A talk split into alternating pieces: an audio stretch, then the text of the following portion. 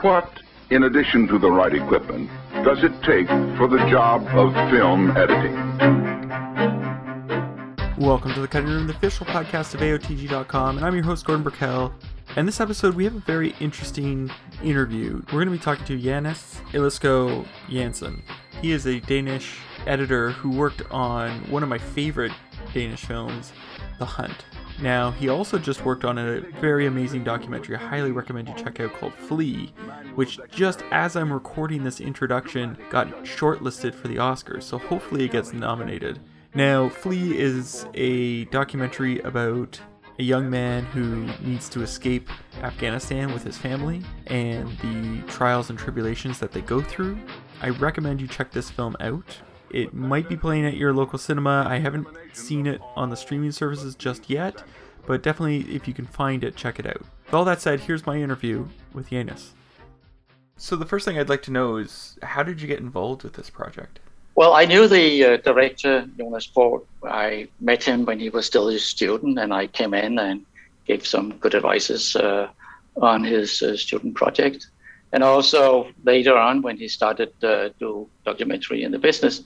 So when we had this one in the early stage, uh, was still dealing with uh, the structure of the film and, and, and the script of the film and what was this all going to be about. And actually, there uh, started going back on uh, more uh, discussions and uh, interview and intimate conversations between Jonas, the director, who also happens to be the best friend of the main character. And there was a gap there, I guess half a year or something like that.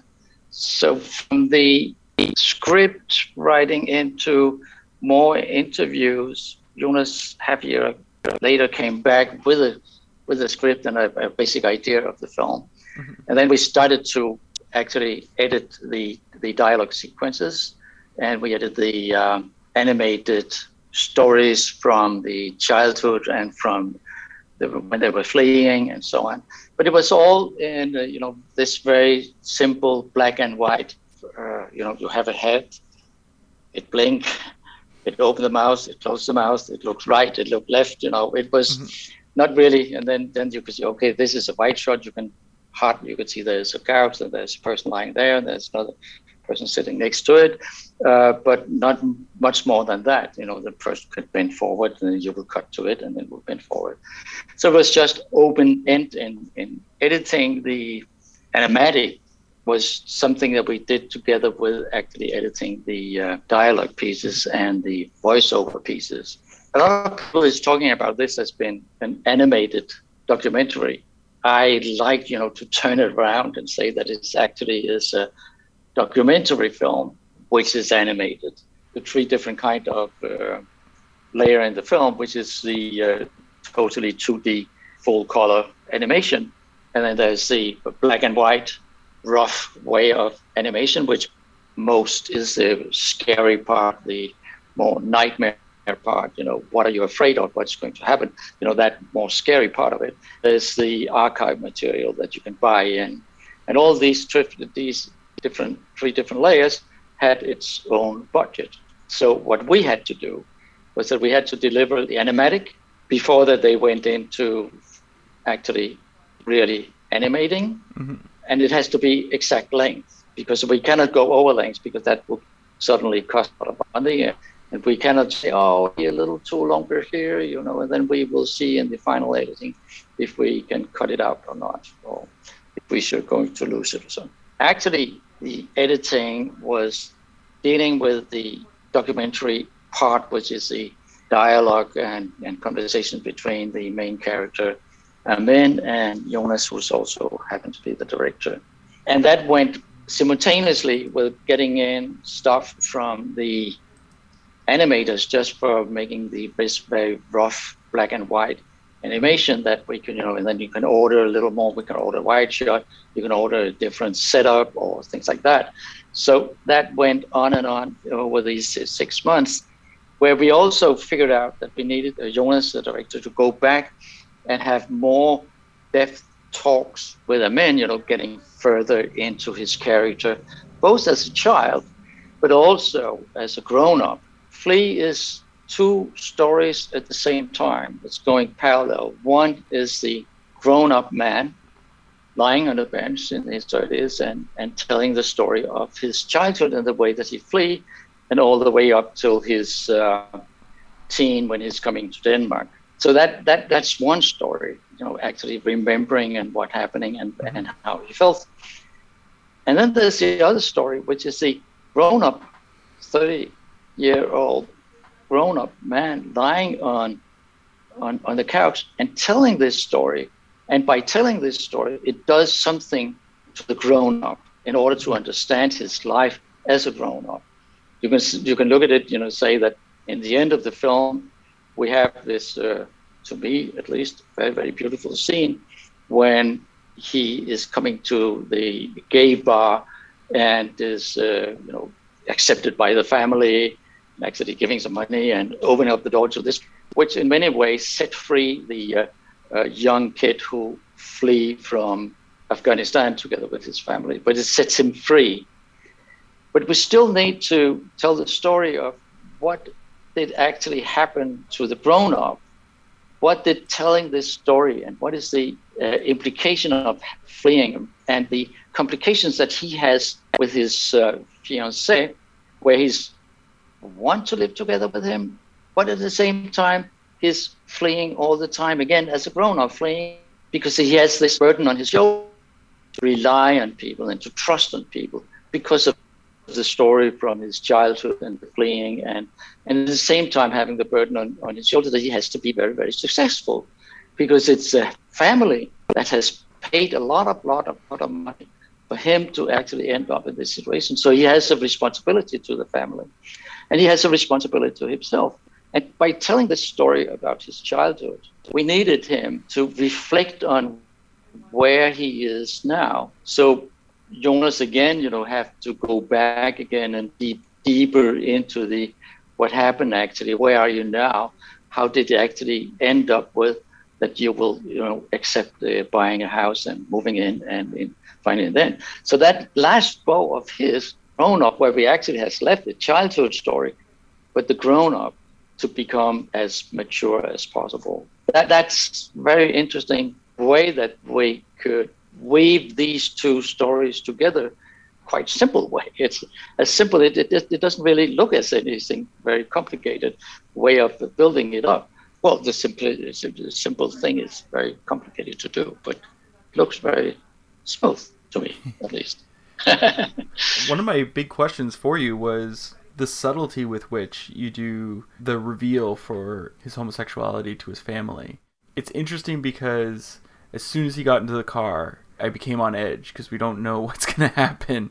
Which usually in a movie, if it's not well told, you're like, oh, I know what's going to happen. But you've given hints throughout. So, how did you structure that particular storyline? How did you approach that to give us that sort of tension. It was similar in when you worked on The Hunt, where it was like, what's going to happen?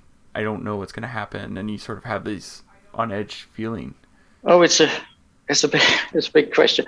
Flee is about losing home and losing home, and you have to leave it, and is kicked out, and you have to flee. You're fleeing together with your family. Mm-hmm and that's what keeps them very close. But then at the same time, we as an audience know that uh, they don't actually really have a word in, in Afghanistan for, for homosexuality. You don't have him any, ever saying anything to his brothers about it. But what you have heard all the time, the way that he tells the story, uh, I mean, is that my, my big brother was always uh, teasing me. When it was back in, in Russia, it was again in you know, when they actually meet in Stockholm. He's teasing about that the Scandinavian girls are so beautiful, you know, maybe I should come and help you uh, get, and, and suddenly, you know, there's pressure to be out of him saying that uh, actually he hasn't really been uh, very close to, uh, to women at all. He is judged the edge of losing his family because when he go to Stockholm, and actually meet the family that he has been kept a secret for so long. And he go there, and it's a big moment. But he has a secret himself that he is homosexual. And if that is revealed, he might lose everything because he might also lose his family on top of that.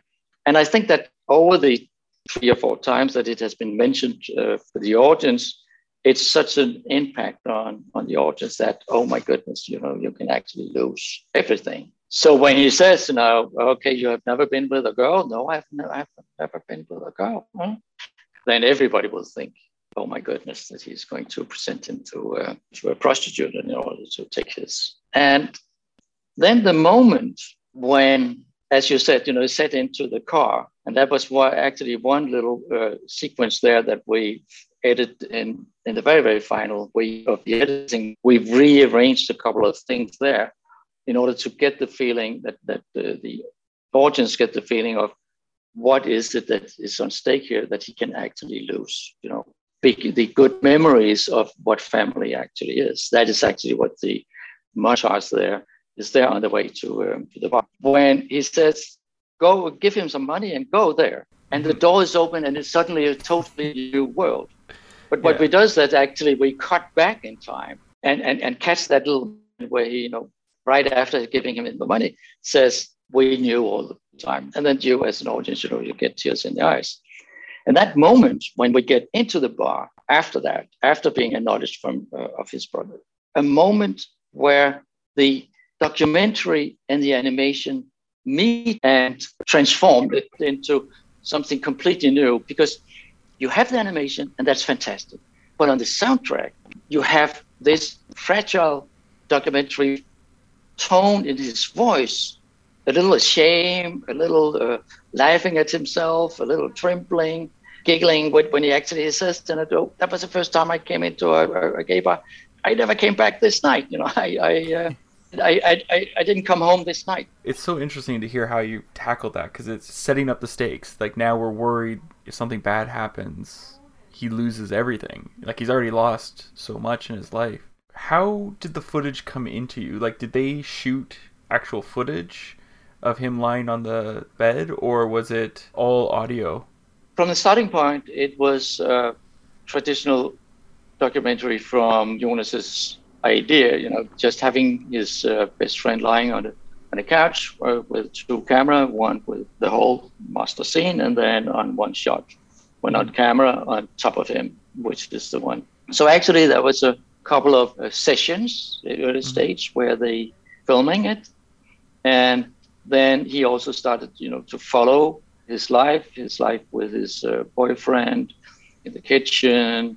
They're going out to looking at, at a house. They have a, conversation in the car afterwards, crashing in on Jonas, the director's house there, you know, and mm-hmm. complaining. Mm-hmm you know, they are actually in the end of their, uh, the story, they are in a new house. Mm-hmm. So there was a lot of bits and pieces that was actually filmed and is and animated on top of those parts there. Mm-hmm. And then there was the stories that he has just told Jonas and that they, you know, played out as animation and with the characters as the traffickers there. And there's a lot of the background story that was told to Jonas by, by Amin, but uh, of course it was never filmed. The interesting thing there is that we at the same time found out that, for instance, the sisters, when they flee the very first time, that they mm-hmm. flee and they arrive in, in Stockholm, that was actually on this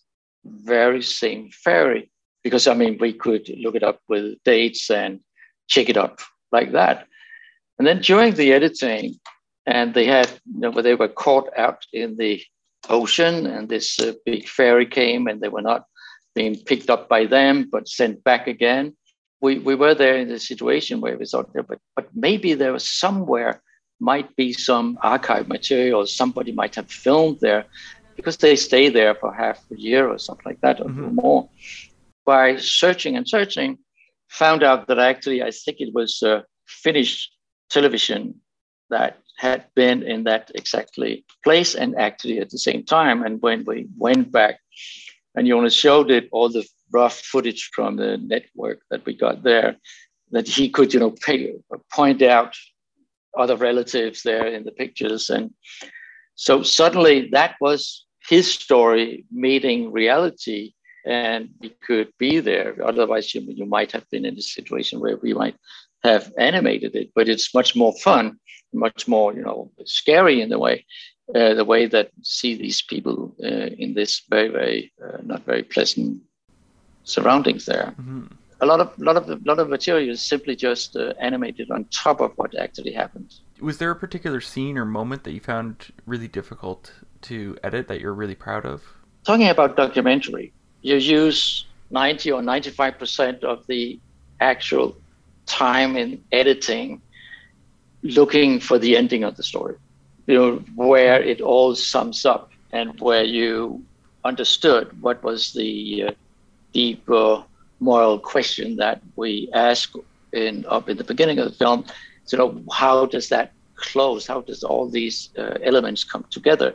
I find it, as you may know, I, I, I, go often back and forth between documentary and feature film, which I, I, I really like documentary film, you have to have a completely different moral coda and your way of dealing with it because it's it's it's reality, it's uh, real people. You have to be in a situation where you can face them and look them into their eyes afterwards and say that, and they feel that they have been treated correctly, and that this is the uh, for their point of view, it's a, a true story.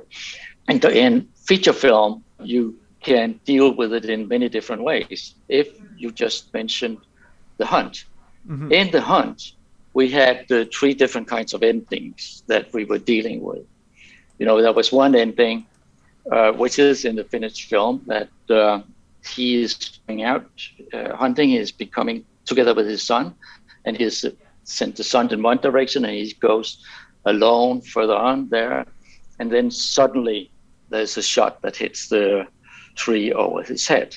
Mm-hmm. And he falls to the ground and he looks up uh, and he cannot see who actually shot at him. Mm-hmm. That is the ending of the film. But we also had a, a, situation where he was hit and shot and falls to the ground. We also got a possibility to show who actually shot. I'm not going to reveal that because it's not in the film, so that's not uh, interesting in that sense. Mm-hmm. But it's just that we dealt with different kinds of possibilities there, uh, and what will actually, you know, uh, happen there. In the, in a feature film, you can have your main character to survive, or you can kill him, as in as in the. But in documentary, you cannot do that. I mean, it's uh, it's reality. It's it's uh, there's no doubt about it. You, you cannot just take your main character there and just for fun, you know, kill him. So what we had in the ending of Flee was one thing and was filmed was that in real footage that they move into their new house mm-hmm. and the and the dialogue and as you can see the, in the way that it ends in the garden you know we cut to real footage the difficulties was to as i said before we had the young kid coming to denmark being uh, in, in school and finally go to stockholm to meet with his hidden and secret secret uh, family there and go into the gay bar, and that is a fantastic moment. Mm-hmm. You know, and then then we had the ending, the ending ending of the film that we knew that the uh, uh, grown up Amin will move in with his uh, boyfriend and get married, but the emotional and as I talked about before, you know, taking Amin, the grown up Amin, to analyze himself and understand what needs to be done in actually to move in with his friend. We needed Jonas to go back and have more uh, discussions with him mm-hmm. about that, that, that. Building up that moment came in very late, and I think was quite interesting. You know how to really get the grown-up Amin to sum up his thoughts about uh, coming from a childhood, not relying on people and don't trust people till actually facing him in the airport and saying that I, I think that something needs to be done to emotionally build up the ending that is emotional to the audience. You've been very generous with your time, and I have one last question for you. It is just a fun question. Uh, is there a show or a movie that is your favorite guilty pleasure show or film to watch? One series that I have watched lately and uh, that I really have enjoyed enormously. White Lotus. I think White Lotus has this uh, funny way of be with its character Yeah. and really love its character, and at the same time go over the top, Mm-hmm. and at the same time being so political, tough on uh, society today. Mm-hmm. That's one thing that you know simply understanding there. And I think that they they play beautifully from a editing point of view or from a storyteller point of view. After being in the editing for so many years, Mm-hmm. is the use of the music. A Yeah. fantastic way of using the music there, and, and uh, very very inspiring of uh, what you can do there, and being ironic and pushing the story forward, propelling the story by the music, and giving it a, a- certain tension to it. Mhm. And I think that you really feel the storyteller behind the, you know, that there's there's one there that is taking you on a ride. There's a there's a person there. There's a storyteller behind, and I really like when I can feel the storyteller behind. You know that that storyteller wants me to uh, to react. That's one film that I think that everybody should see, or at least storytellers Yeah. in uh, whatever branch that we are. I think you know that Godfather one and two is one thing that you should see. It, it, a lot of these scenes in, in, in that film is so simple, simple executed uh, in filming, in, in directing, and. It's just so smooth and and, and, and, and simple. Thank you so much for letting me interview. Sure. So that was my interview with Janus. I'd like to thank him for allowing me to interview him. I'd also like to thank uh, Evan Winch for cutting this episode. I'm your host, Gordon Burkell. Thanks for listening.